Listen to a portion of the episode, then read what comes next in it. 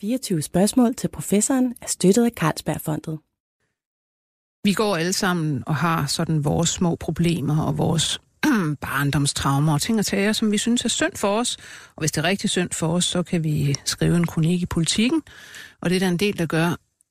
Men bortset fra den slags, så er der også det, som er virkelig, virkelig forfærdelige, traumatiske ting, som vi en gang imellem hører om. Altså man kan tænke tilbage på, på Holocaust. Man tænker nogle gange, hvordan i alverden kunne de overleve det? Hvorfor var der ikke flere, der kastede sig ind i hegnet? Hvordan kommer man igennem og bliver et menneske efter sådan noget? En, en nutidig pendant, kan man egentlig godt sige, er det, der sker for børn i Afrika, der bliver kidnappet øh, og tvunget til at være børnesoldater. Det er også sådan noget, man hører om og tænker, det kan simpelthen ikke passe. Hvordan kan de overleve det der, og, og bliver de nogensinde mennesker igen?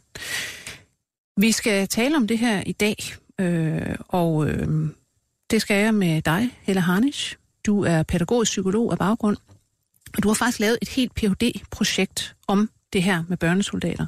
Hvad de bruger af strategier, og hvordan de øh, hvad skal man sige, kommer igennem deres oplevelser. Det hedder What Kept Me Going, og det har du lavet på Dansk Institut mod Tortur, eller Dignity, som det hedder.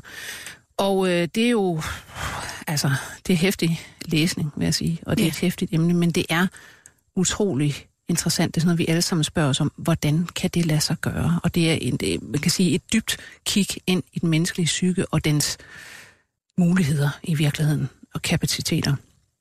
Men start lige med at fortælle mig, hvordan i alverden kommer en pædagogisk psykolog uddannet på Aarhus Universitet til at undersøge og tale med børnesoldater, eller foranværende børnesoldater i Uganda? Ja, men øh, det var også en lidt snørklet vej. Øh, jeg har egentlig startet som folkeskolelærer, har altid øh, interesseret mig for udsatte børn og unge. Øh, og så øh, i løbet af mit kandidatstudie øh, på DPU ved Aarhus Universitet, der øh, kom jeg til at, der var, der var positiv psykologi var meget nyt mm. dengang. Øhm, og det var jeg egentlig meget interesseret i, men jeg var også lidt kritisk over for nogle af de her sådan meget universelle fortællinger om, hvad er det gode liv. Øh, og oven i det, så kunne man også sådan se, at den positive psykologi meget udsprang af sådan relativt øh, privilegeret øh, højere, hvid, amerikansk middelklasse, så jeg vil egentlig gerne forholde mig sådan lidt kritisk til, kan man, give det mening at tale om de her teorier og tilgange øh, i en mindre privilegeret kontekst?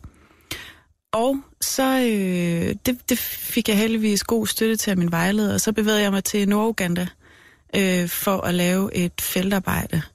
Øh, sådan måske dengang lidt naivt, men øh, det var så mit første møde med en øh, kontekst, som var dybt mærket af den borgerkrig, som har hævet øh, den region i over 20 år.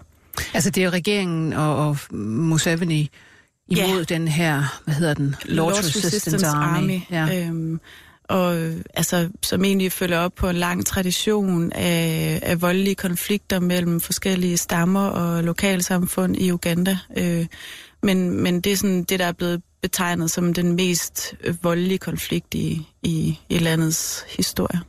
Jamen, var det sådan noget, du sad og, og udtænkte derhjemme, om man så må sige, på baggrund af, altså det ved jeg ikke, at have set tv eller et eller andet? Altså, hvordan slår du lige ned på børnesoldater? Det må jeg Jamen, det gjorde jeg egentlig heller ikke til at starte med. Øh, jeg tænkte i første omgang, at jeg gerne ville til en, øh, for det første en anden kulturel kontekst end den her sådan amerikanske øh, upper, upper middle class. Øh, mm. Og øh, så sad jeg og kiggede efter det. På det tidspunkt, der var, altså det var stadigvæk konfliktsamfund. Krigen var sådan ved at æbbe ud. Øhm, og jeg skulle rejse alene som sådan relativt ung kvinde på det tidspunkt, og ville også gerne passe lidt på mig selv. Øhm, så jeg øhm, kom egentlig øh, ind til Norduganda via tilfældigheder, fordi det var der, jeg kunne købe mig til sådan, at være frivillig i en øh, flytningelejr for internt fordrevne.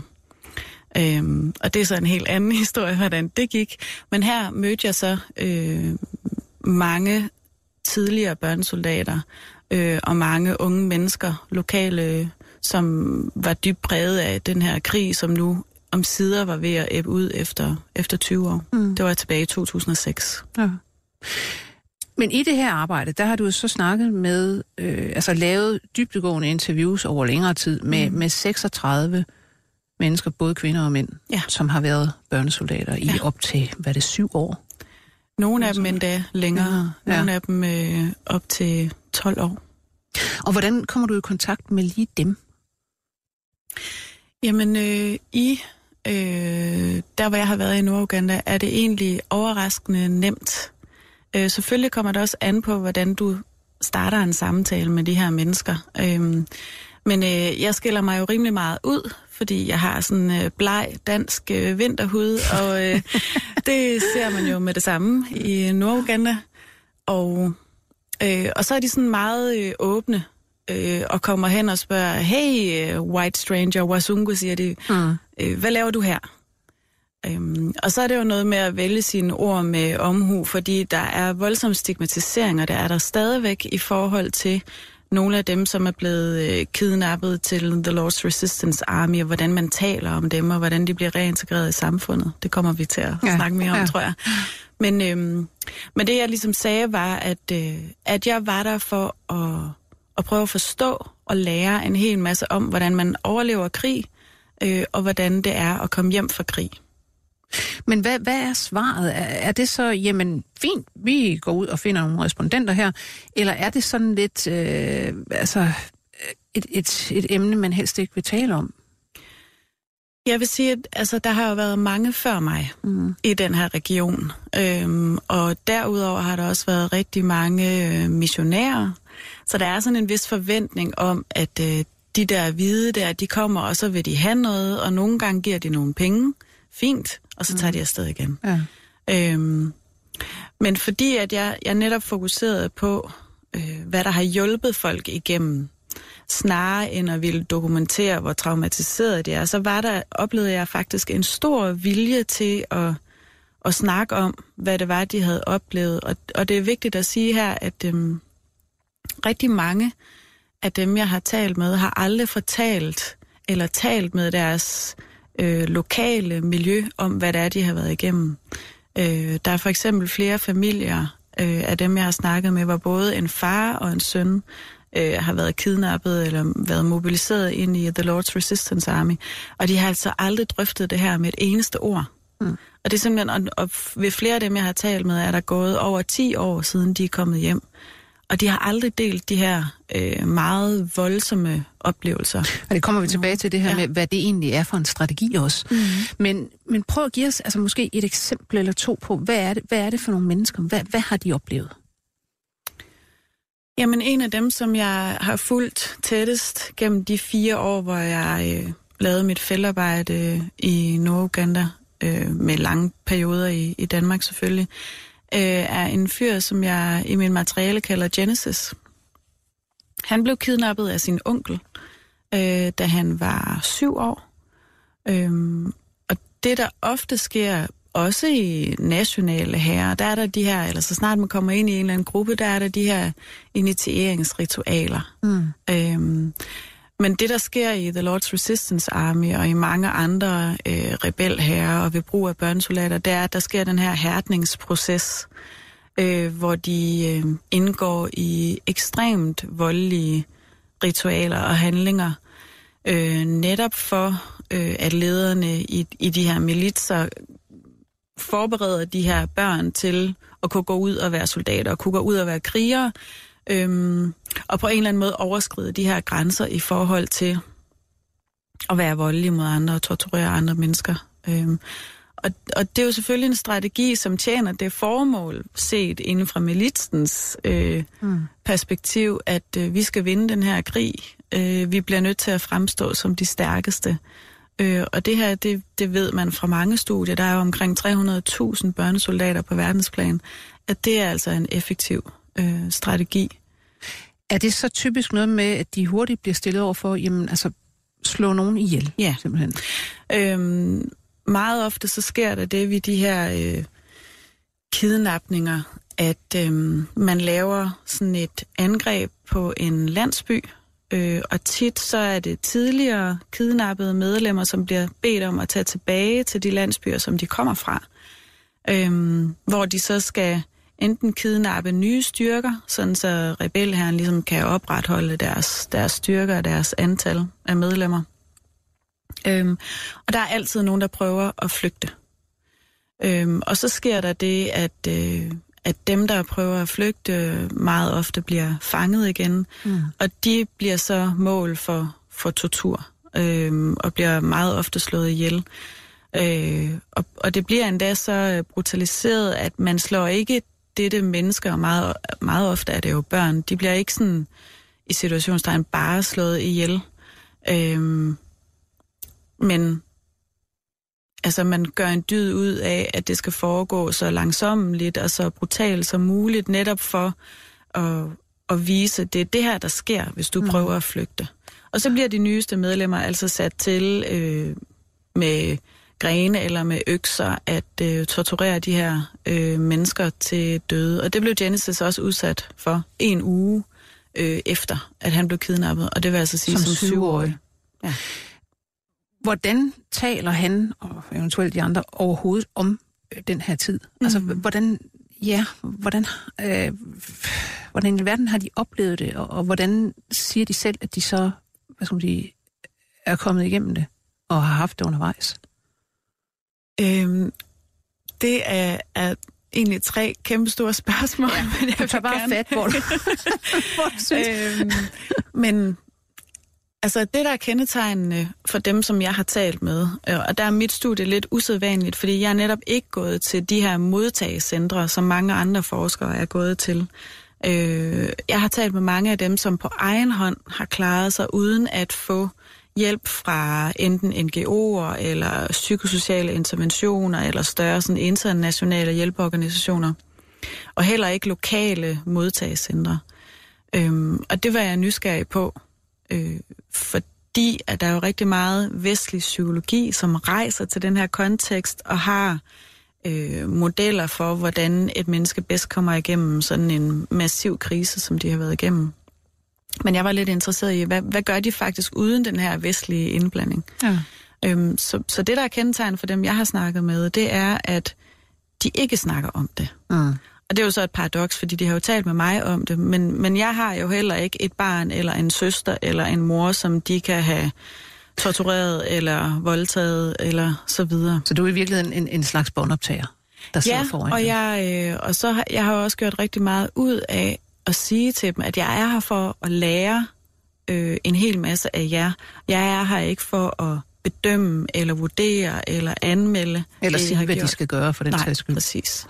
Øhm, så, så, øh, så første gang, de sådan ligesom åbner op og fortæller det her, så er det ofte en samtale på et par timer, hvor de fortæller, øh, hvad skete der før? Hvordan var livet før, at de blev kidnappet? Øh, hvordan var det at være i The Lost Resistance Army? Og så fordi jeg også var interesseret i, hvordan har det været for dem at komme hjem, har jeg så også spurgt ret meget ind til det. Øhm, men øhm, mange af dem har egentlig øh, prøvet så vidt muligt at undgå at tænke på alt det, der er svært, mens de har været i øh, The Lord's Resistance Army. Øh, og der, der skal også nævnes det ret interessante og, og atypiske i forhold til konflikten i Norduganda og The Lord's Resistance Army, at øhm, der er sådan en mytisk overbevisning om, at lederne i LRA og i særdeleshed Joseph Coyne, han, mm. han kan læse tanker. Mm-hmm. Og fordi at der er den her enorme voldsparathed og den her meget altså, daglige udbredelse af, af dødelig tortur, øhm, så er der en bevidsthed om, at jeg må ikke tænke på min baggrund. Jeg må ikke tænke på min familie, der er efterladt derhjemme, eller dem, som jeg så blive slået ihjel, da min, da min landsby blev angrebet. Så går det ud over dem? Så går det ud over dem, eller så går det ud over mig, fordi at de her ledere i rebelherren kan jo læse mine tanker. Og hvis de finder ud af, at jeg bare overvejer at tage hjem, eller overvejer at flygte, eller savner min familie, så bliver jeg slået ihjel, eller så bliver jeg sat til at torturere andre til døde. Men var det en beskrivelse af, at øh, ligesom man kan høre ved, ved altså sådan traumatiske voldtægter og ting og sager, at man ligesom koblede sig selv af fra det, man gjorde? mens man gjorde det, eller hvordan? Det er, det er forskelligt fra person til person. Øhm, jeg vil sige, det, sådan, det, der går allermest igen for dem, jeg har talt med, det er, at, at de netop har lavet den her sådan undgåelsescoping, eller den her undvigende adfærd, både tankemæssigt, mens de har været i The Lord's Resistance Army, men det er de så også fortsat med, efter de er kommet hjem. Øhm, og, og så kan man også sige, at, at der er sådan en lokal konsensus om, at det er bedst, vi ikke tager det her op mere. Også fordi, at konflikten, den, den, den, den er jo så... Øhm, den er jo så gennemsyret af, at dem, der kommer hjem, er naboer til øh, forældre, hvis børn de har været med til at kidnappe. Og der er virkelig sådan en, en vilje til at øh, forgive and forget, som de siger rigtig mange af de her mennesker i, øh, i øh, at, at nu vil vi videre. Der har været krig i så mange år, og lad os ikke tale om det, lad os bare komme videre.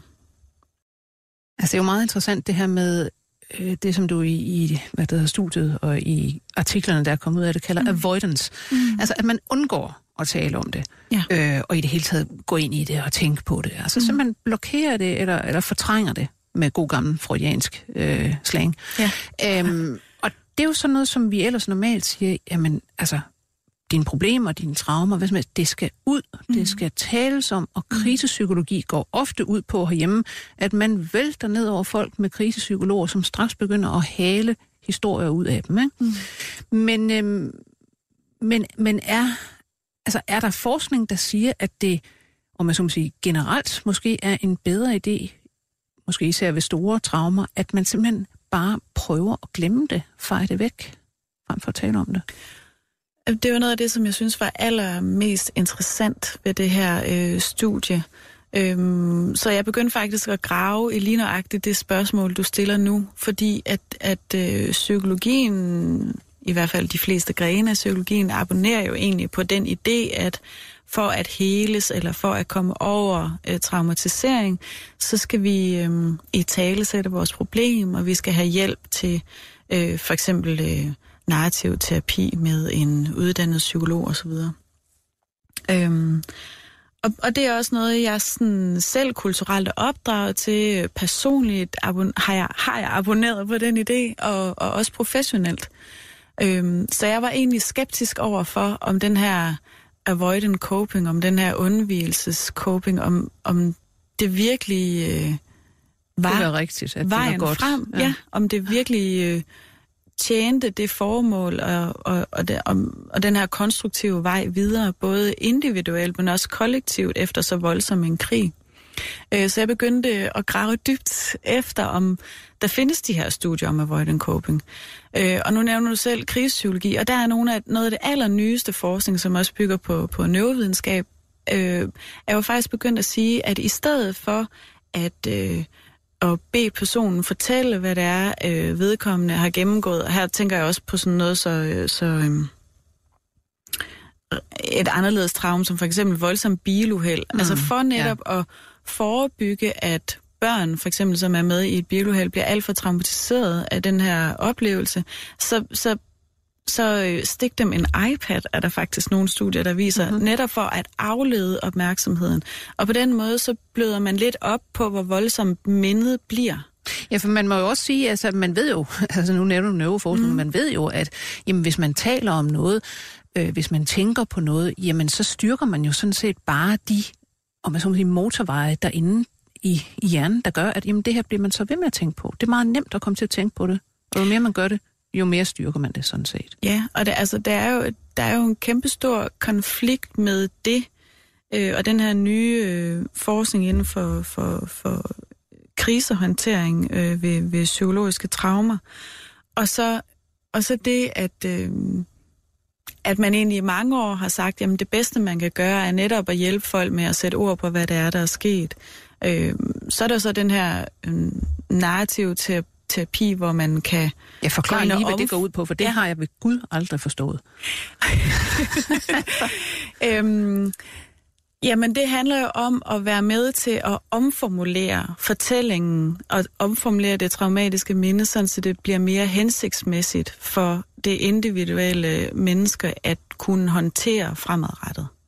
Øhm, og der sker jo også det, når man, når man bliver traumatiseret af en eller anden traumatisk begivenhed, så, så er det som om, at hvis man kan sådan sige det med et billede, at, at den oplevelse på en eller anden måde flyver rundt i kroppen, mm. og ikke sætter sig et bestemt sted på en tidslinje i hukommelsen. Og det gør jo egentlig, øh, at, at det her menneske altid er i alarmberedskab, fordi det føler altid, at traumet altid kan ske igen lige nu.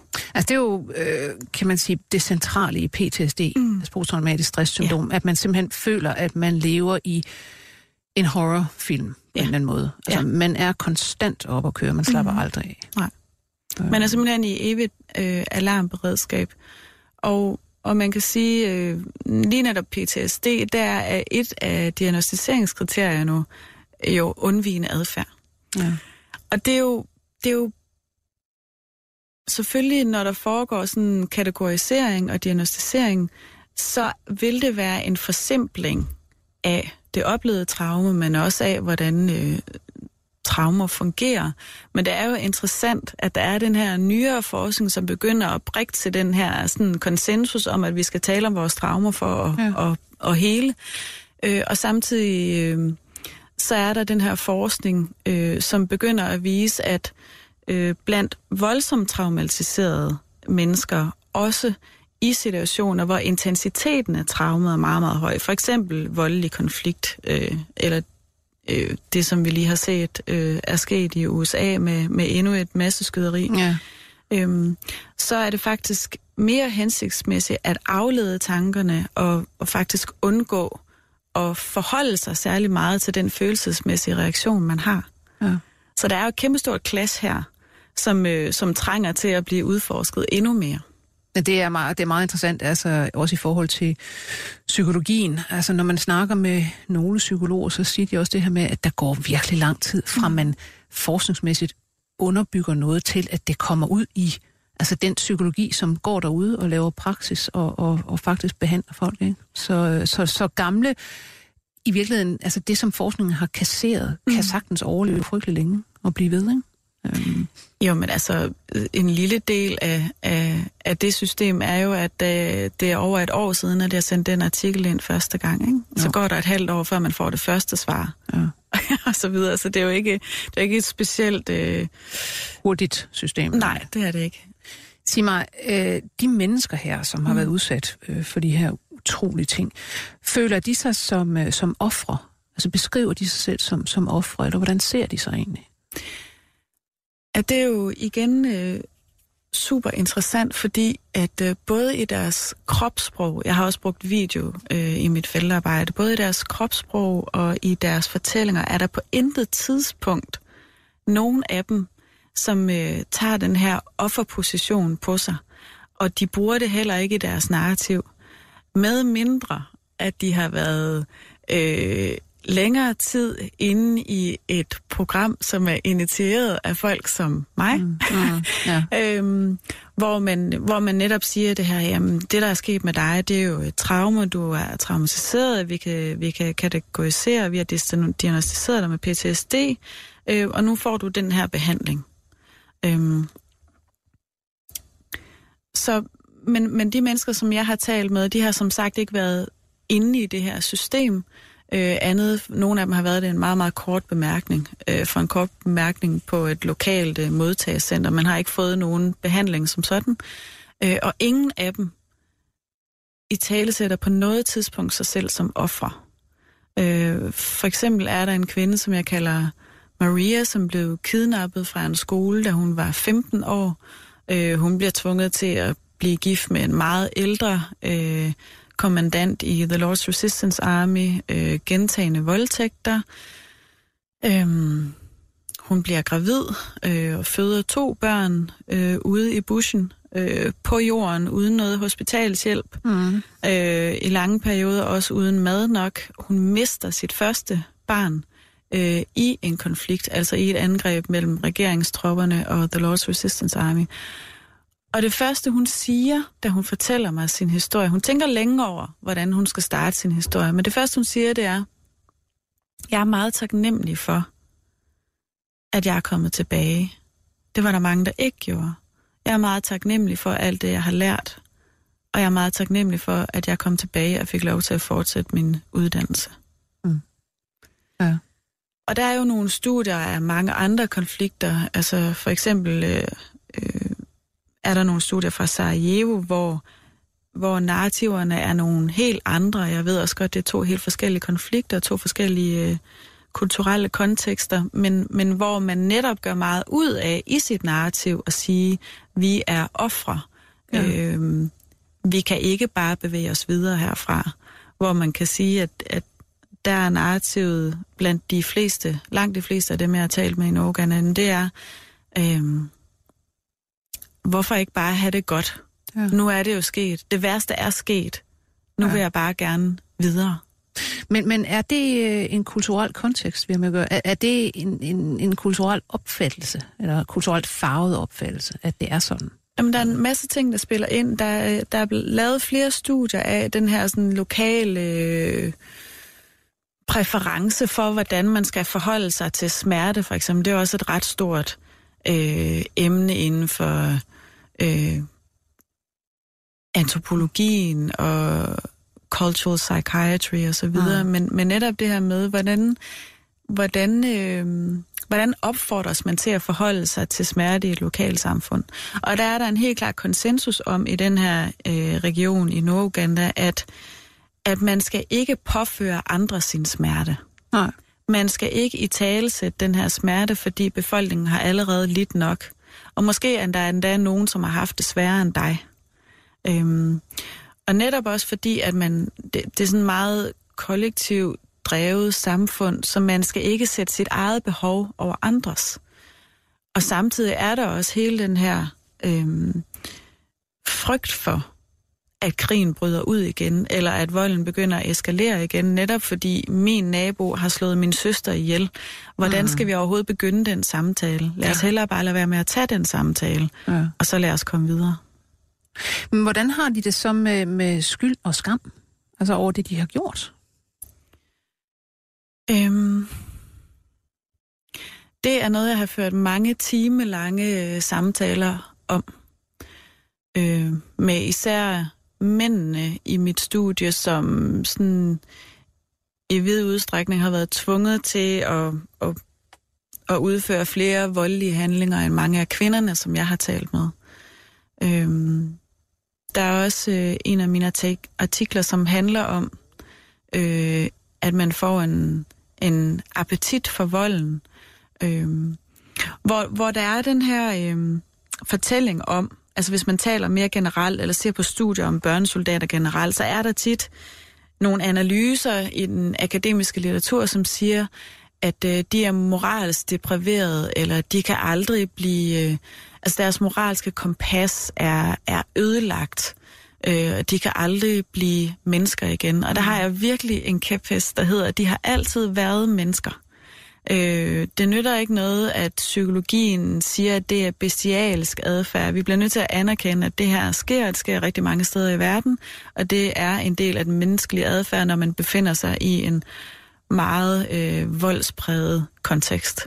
Det er også, altså, jeg synes jeg er interessant, at det er netop sådan en, altså psykologien, som jo netop er opfundet og udviklet i en meget, meget privilegeret kontekst. Mm. Altså selvfølgelig ser man på det som, at det er jo noget fuldstændig ekstremt og uden for den menneskelige sådan normale øh, verden, men, men det er det jo ikke. Altså vi er jo, som at sige, et dyr, der er født med altså netop kapacitet til mm. at lave alle de her ting. Mm. Og det er også derfor, man kan se det i hver eneste konflikt, der sker.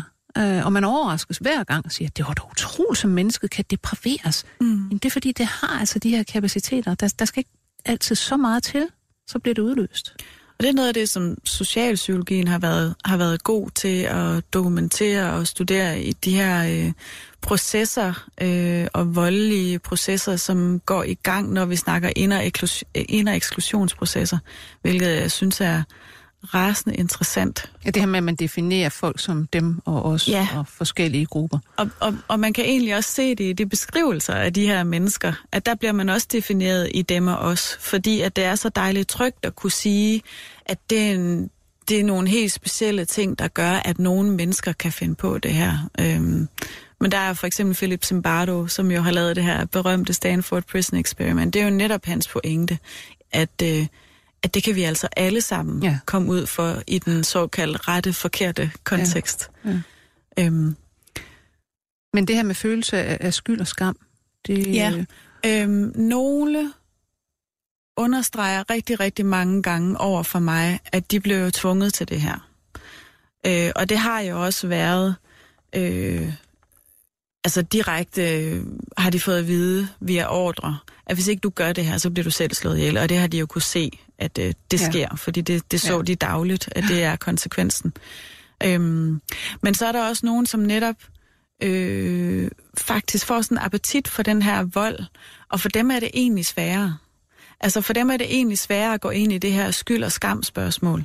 Men for at vende tilbage til Genesis, som, som jo var syv år første gang, han slog en ihjel, han, han, øh, han var i The Lord's Resistance Army indtil han var omkring 17 år. Så han var der omkring 10 år og, øh, og steg i, øh, i rækkerne og fik mere og mere ansvar og oplevede øh, altså faktisk at få, få smag for den her vold og oplevede, at han altså opsøgte Mm. den her meget brutale vold. Øhm, men han er altså også en af de få, som, som jeg har talt med, som, som rummer den største sådan, abstraktionsevne og kompleksitet, fordi mens han er inde i det her meget voldelige system, formår han faktisk at indgå øh, i sådan en indre monolog om, hvad skal det her føre til? Mm. Øh, lige nu gør jeg alle de ting, som min bedstemor har lært mig, da jeg var fem år, at jeg ikke måtte. Ja. Øh, er der det her større formål, som, som vi siger, vi har i The Lord's Resistance Army, fordi vi er et undertrykt folk? Øh, kan, det, kan det virkelig passe? Ja, det føles forkert. Øh, og samtidig, alt imens han har den her sådan helt fysiske afhængighed af volden, formår han at have den her Og det beskriver Øh. han, at, at altså, det var, hvad skal man sige, det var simpelthen rart, det var som at blive høj, eller... Ja, altså Ja. Der, er jo, der er jo det her begreb, som hedder combat high, som også Mhm. er kendt fra øh, øh, soldater, som bliver sendt ud i øh, statslige herrer, også i Vesten.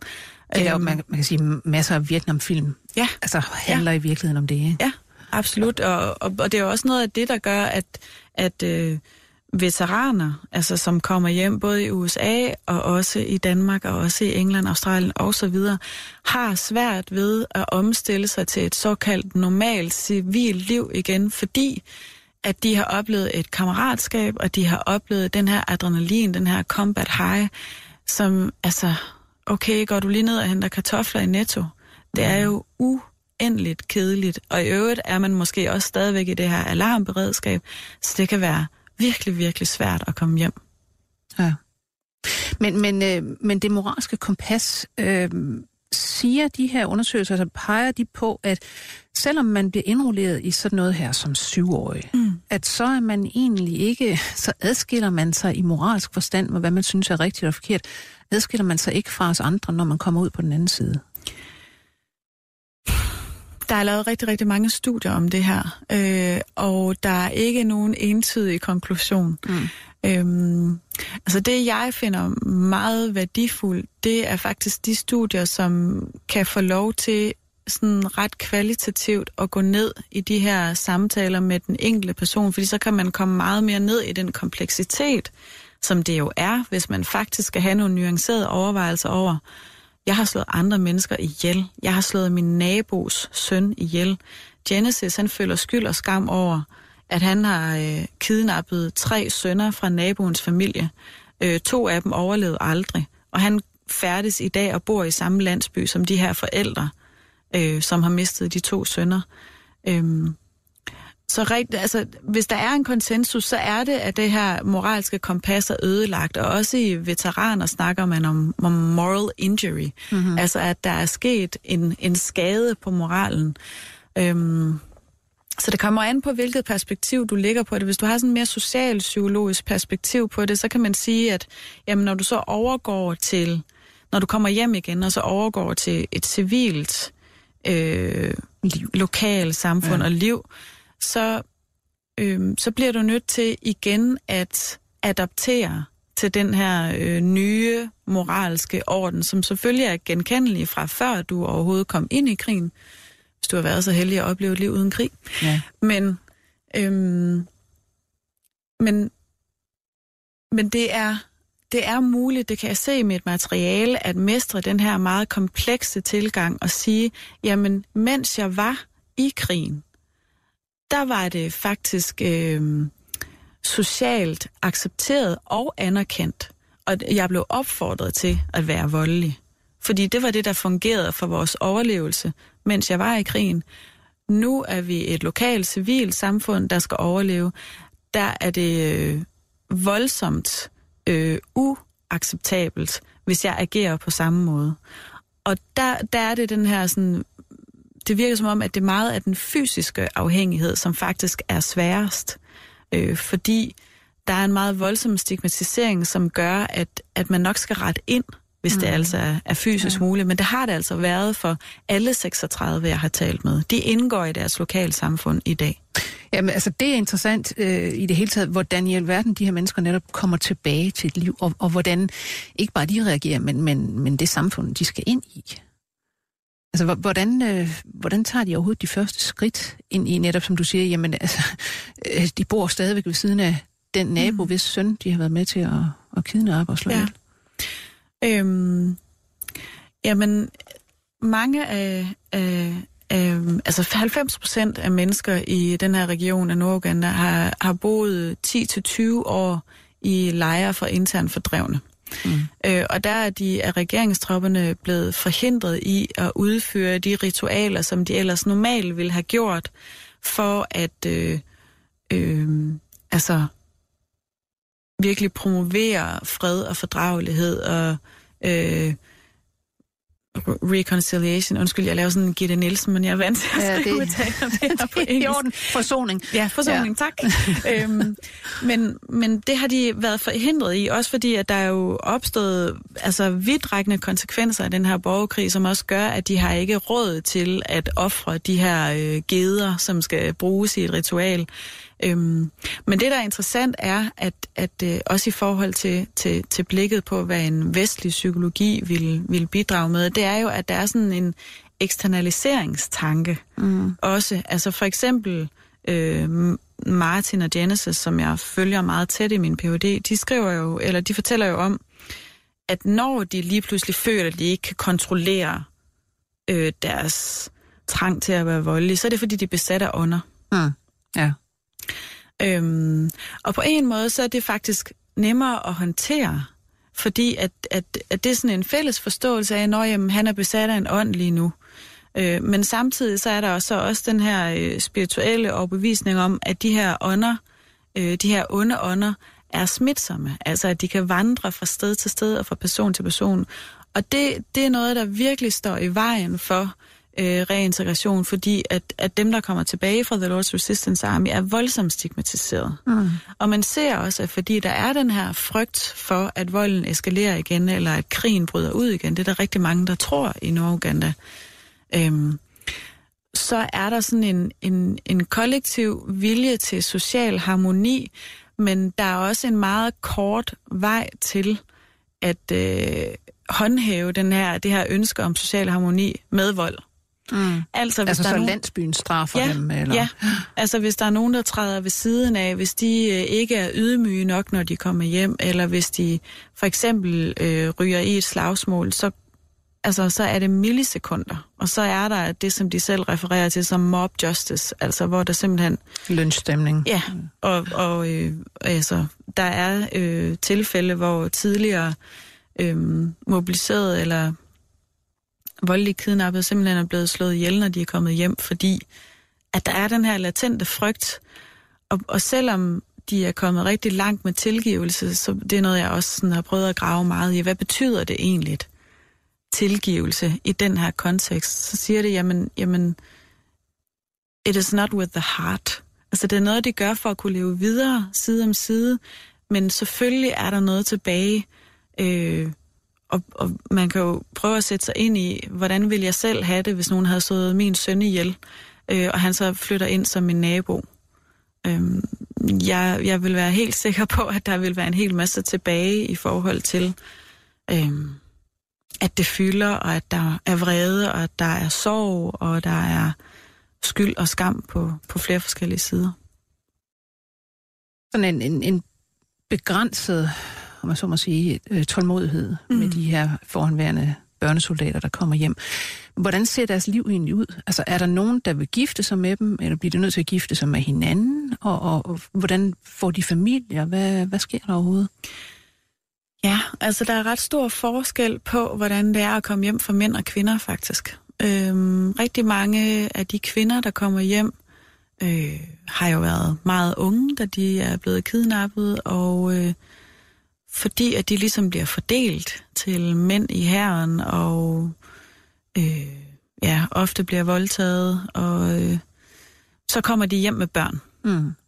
Øhm, og ofte er deres mænd døde. Der er også en meget stor øh, forekomst af HIV-AIDS i lokalområdet, øh, så mange er også øh, døde på grund af, af det. Øhm, og hvis det ligesom kommer ud, at de er kommet tilbage fra The Lord's Resistance Army, så er der meget sjældent nogen, som vil gifte sig med dem bagefter. Mm. Øhm, så nogle steder øh, opstår der det, at de her kvinder simpelthen finder sammen øh, i sådan små grupper, hvor de støtter hinanden øh, med dagens gøremål. Øhm, og dels har der også været øh, NGO-indsatser, som netop har henvendt sig til de her kvinder, fordi man ved, at det er svært for dem at komme tilbage. Hvor øh, mænd øh, har en, altså har meget nemmere ved at stifte nye familier, når de kommer tilbage fra The Lord's Resistance Army. Øhm, men, men det, der egentlig er, står allermest i vejen for, at, øh, at, at de her mennesker kan bevæge sig videre og opbygge sådan levebrød og, og egentlig komme videre med et, et relativt godt liv, det er fattigdom. Ja. Øhm, og også fordi, at, at den nordlige region, altså det nordlige Uganda, bliver holdt fast i den her fattigdom, fordi der stadigvæk er den her politiske konflikt. Ja. Øhm, så, så øh, plus at der er udbredt korruption, så hvis man endelig skulle være så utrolig heldig efter at have gået glip af 10 års skolegang og komme til et jobinterview, så har du ikke råd til at betale de 50 dollar, det koster at komme videre til en samtale. Nej. Øhm, så der er rigtig mange, som, som ikke kan komme videre. Altså, der er rigtig mange unge mænd, som bliver fastholdt i den her kategori af at være unge mænd, som ikke kan blive rigtige mænd. Ja. Fordi de kan ikke forsørge deres familie. De kan ikke øh, få et job. Øhm, og det er også noget, som for eksempel Henrik Vi har, har beskrevet rigtig godt i den her prolonged category of youth, og det er jo et kæmpestort problem i dag. Ja. Og, og jeg vil også sige, at det er i virkeligheden en stor trussel mod øh, sikkerheden, fordi under mit sidste besøg tilbage i 2016, der er de allermest fredselskende, de, dem med allerstørst vilje til, at, at nu skal der være fred i Nord-Uganda, og jeg vil aldrig mere ind i en voldelig kontekst, var faktisk parate til at melde sig til regeringsherren, mm. fordi hvad skulle de ellers gøre? Ja, og det, de, det kendte de jo også. Det kendte de. Ja. Det kendte de, og øh, altså, alle mulige nye familier bliver brudt op igen, fordi kvinden flytter tilbage med børnene til sin mor og far, fordi at der ikke er råd til at forsørge og betale skolegang. Så der er alle de her konsekvenser, som strækker sig mere end 20 år efter krigen, hvor familier stadigvæk i dag bliver ødelagt. Jeg tænker umiddelbart på altså, de her voldtægtsbørn. Ja. Hvordan, altså, hvordan har deres mødre det med dem? Mm. Hvordan har samfundet det med dem? Er, mm. er det en, en generation mere, som kommer til at være stigmatiseret af det, deres øh, forældre har gjort? Det er det helt sikkert. Altså det, det, det kan ses øh, i noget så simpelt som, når man skal hente vand ved brønden. Der bliver de bedt om at gå bag i køen, fordi at de er børn af rebellerne. Ja. Øh, det kan også ses i skolen, hvor de øh, ofte bliver slået af lærerne. Øh, og det kan også ses i forhold til, at man taler om dem som mere voldsparate i lokalmiljøet. Så, så selvom... Øh, og det er noget af det, der går allermest ondt på dem, der kommer tilbage fra The Lord's Resistance Army, det er, at de prøver alt, hvad de kan, og alligevel så går det ud over deres børn. Det er virkelig en stor smerte hos dem, og der kan man også se Jamen, altså, det, det strækker sig. Det vil komme til at strække sig. Generationer. Ja. ja. Hvad... Altså, det, det har været et hæftigt projekt at lave det her. Altså, ja. det har taget tid, og det må ja, have det. krævet også meget, hvad skal man sige, personligt bare at, at netop mm. engagere sig på den her måde. Høre mm. alle de her historier og få indblik i de her ret forfærdelige forhold. Hvad skal vi alle sammen lære af det, og hvad skal psykologien eventuelt lære af det? Ja, det er to gode spørgsmål. Hvis, hvis jeg skal tage psykologien først, mm øhm, og det er jo ikke øh, breaking news det her, men jeg vil bare gerne understrege de opfordringer, der allerede er i feltet til, at øhm, vurderinger af, hvad der virker, skal tage de lokale med på råd. Vi må ikke tro, at vi er eksperter på, hvordan øh, lokalbefolkningen kommer videre efter sådan en konflikt.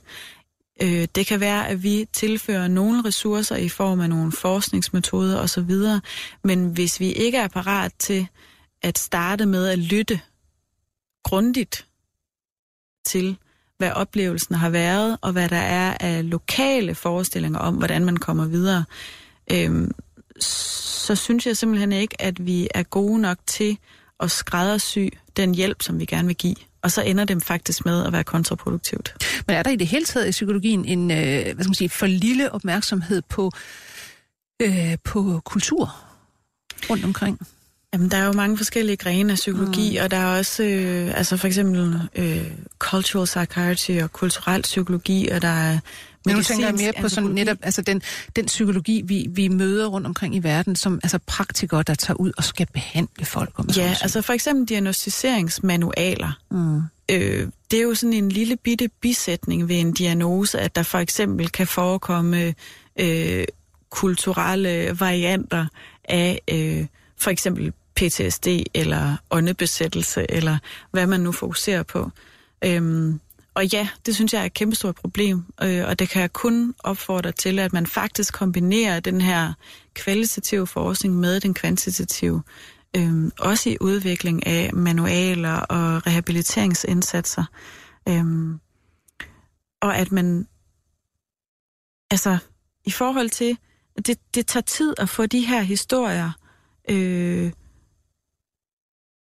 sådan, til at, at virkelig brede sig ud, for eksempel den her fysiske afhængighed, det er jo ikke noget, man overhovedet tager højde for i de, øh, i de reintegrations- og demobiliseringsprogrammer, som, det, som der bliver brugt millioner af dollars på globalt. Mm. Det er simpelthen ikke, det er ikke en opmærksomhed, det er ikke integreret i de her programmer. Men det er også det er vel et fænomen, som, som altså, det er beskrevet andre steder fra, mm, ja. men, men det er ikke noget, der sådan, som de fleste af os går rundt og kender noget som helst til. Nej, plus at der jo også er en, et ønske om hos, hos mange af de personer, som går rundt med den her voldelige øh, fysiske afhængighed. De, de skammer sig om den de, de over det. De ved godt, at, øh, at det er sprængfarligt, og det er tabuiseret. Så selvfølgelig er det ikke det første, de siger. Øhm, så, og hvad vi alle sammen kan lære af det, Jamen, øh, jeg har selv lært enormt meget af det her, så jeg kan jo, øh, nu synes jeg ikke, at jeg sådan skal, skal sidde og, og, og pådute andre, hvad de skal lære af det, men noget af det, jeg selv har lært, og noget af det, som jeg gør meget ud af, når jeg underviser øh, i, hvad det er, jeg altså, har fundet ud af med den her forskning, er, at, at øh, der er i hvert fald grund til at reflektere kritisk over det her med, hvordan et menneske bedst kommer igennem en traumatisk hændelse og en krise. Øh, for vi kan ikke... Bare sådan umiddelbart konkludere, at det altid er det bedste at tale om det. Nej. Jeg vil så også sige, at jeg kan heller ikke konkludere, at det er det bedste at lade være med at tale om det. Igen, den, den vurdering må laves lokal, og det må også gøres fra sag til sag. Men der er i hvert fald tendenser på, også i den nyeste psykologiske forskning, at hvis vi taler om meget voldsomme, intensive traumer, så er der faktisk en rigtig, øh, så er der faktisk evidens for, at det modvirker udvikling af PTSD at gå ind i den her undvigende coping. At man simpelthen, ja, altså god gammeldags fortrængning i virkeligheden. Ja. Øhm, jamen det er, det er, jeg synes det er interessant, fordi øh, altså hvis der er noget, vi gør noget ud af herhjemme, så er det jo vidt, virkelig det der med tal, tal, tal, og fortæl ja. mig endelig om, hvor slemt det var. Mm. Og jeg tænker umiddelbart på, jamen kan vide, om vi nogle gange går den anden vej i virkeligheden og sensitiserer nogen. Altså, øh, hvad skal man sige, noget, der måske er et mindre traume, kan vi ligesom gøre større af, altså, og, og, og vælte det ud over hinanden, og tale og tale, og tænke på det igen og igen. Jeg ved ikke, om man ved noget om det. Øhm, jamen, det egentlig så øh, er der nogle former for terapi, som er, er rigtig godt øh, øh, monitoreret og evalueret. Øh, men så er der også mange, som ikke er. Mm. Øhm, og, og, men der er, kommet noget, der er kommet noget ret interessant forskning frem omkring øh, folk, som dissocierer, altså som, som på grund af tidligere traumer simpelthen har sådan en ud af kroppen oplevelse. Ja. Man, man plejer at kunne beskrive det med, at man sådan ligesom ser sig selv udefra, man træder ud af sin egen krop. Og mærker ikke rigtigt det, man er i gang med. Nej, og, øh, og dissociering kan være et symptom på PTSD, men, men det, der oftest bliver brugt som, som behandling i forhold til PTSD, er for eksempel den her uh, Narrative Exposure Therapy. Men der, har, der er noget af det allernyeste forskning har vist, at det er faktisk ikke det, som en PTSD-ramt at dissociere har brug for. Mm. De har snarere brug for at, øh, at forstå, hvad det er, der sker med deres krop når den begynder at lukke ned, eller når de begynder at træde ud af sig selv, fordi at nu taler man om noget, der er svært, eller nu bliver de eksponeret øh, til at genopleve det her traume. Så det er jo en virkelig, virkelig vigtig evidensbaseret forskel på, hvad der er brug for i behandlingssituationen, som man har fundet ud af med den nyeste forskning. Øhm, det siger jo også noget om det her med, at, at vi i virkeligheden måske i lang tid har altså fokuseret meget på sådan at udvikle en eller anden one size fits all. Mm-hmm. Altså nogle metoder, som man bare kan bruge. Ja. Og, og det er ikke realistisk formentlig, fordi folk reagerer jo forskelligt. Altså for eksempel, altså i psykoanalysen, der er der jo den her meget øh, fremtrædende bevidsthed om, at, at det er et samarbejde med klienten, hvor man virkelig skal mærke efter i situationen, at den her klient parat til, at man går ind i det her traume. Øh, der er også skrevet nogle rigtig interessante artikler om, at nogle gange, så må man gå udenom traumet. Netop fordi, at det simpelthen ikke er hensigtsmæssigt. Det vil være ødelæggende for den person, der sidder i stolen og går ind i det her nu. Så det, det, der er jo også den her bevidsthed om, om det er konstruktivt, om det er helende for personen. Men, men jeg, har, jeg har undret mig meget over det her med, om, om det er hensigtsmæssigt, at vi fokuserer så meget. For eksempel også, også nogle af de her diskurser, der er, og den opmærksomhed, der er på angst mm, ja. hos øh, den danske ungdom. Ja. Øhm, hvor, altså det er jo lidt uden for mit område, men hvor jeg bare godt kan være i tvivl om, om det er hensigtsmæssigt at fokusere så meget på det. Ja. Øh, netop fordi, at, at man kan føle, at det for den enkelte er ude af, af kontrol. Ja. Øhm, så der er i hvert fald god grund til kritisk refleksion og, og netop at konsultere den her nyeste forskning, som, som kommer ud så hurtigt, som vi nu kan i forhold til de mm. ret træge systemer. Men oplever du så, at der, at der også er interesse altså i psykologiske cirkler, når der kommer noget nyt og anderledes, og noget, som måske går imod det, man går og tror? Det synes jeg bestemt der er, men altså der er jo også, øh, vi skal alle sammen løbe hurtigere, og vi skal alle sammen øh, levere ydelser, og vi skal alle sammen, altså der er jo en kæmpe stor, øh, altså virkelig sådan professionel stolthed og kæmpe, høj, kæmpe store ambitioner om at gøre det så godt som muligt, også fordi man føler, man har ansvaret for den andens ved og vel, øh, når man sidder øh, som terapeut. Øh, men det er svært at holde sig opdateret. Altså, jeg har jo været super privilegeret. Jeg har, jeg har fået lov til at sidde og kunne forske i det her i tre år. Øh, men, men klinikere har jo ikke den samme mulighed, men så er der heldigvis, altså for eksempel hos Dignity har vi jo den her evige udveksling, altså hvor man netop øh, deler de her bedste erfaringer, hvor jeg også har lært rigtig meget af klinikerne. Jamen, øh, jeg har været glad for, at, at vi her på stedet har kunne være med til i det mindste at få det her måske også bredt lidt længere ud, end man kan via et, et tidsskrift. Så tak til dig, Helle Harnisch, øh, pædagogisk psykolog, forsker ved Dansk Institut mod Tortur, Dignity. Tak fordi du kom. Det har været en fornøjelse. Udsendelsen var produceret af Nette Birk, og jeg, Lone Frank, siger på genhør. 24 spørgsmål til professoren er produceret i samarbejde med Carlsbergfondet. 24 spørgsmål til professoren er støttet af Carlsbergfondet.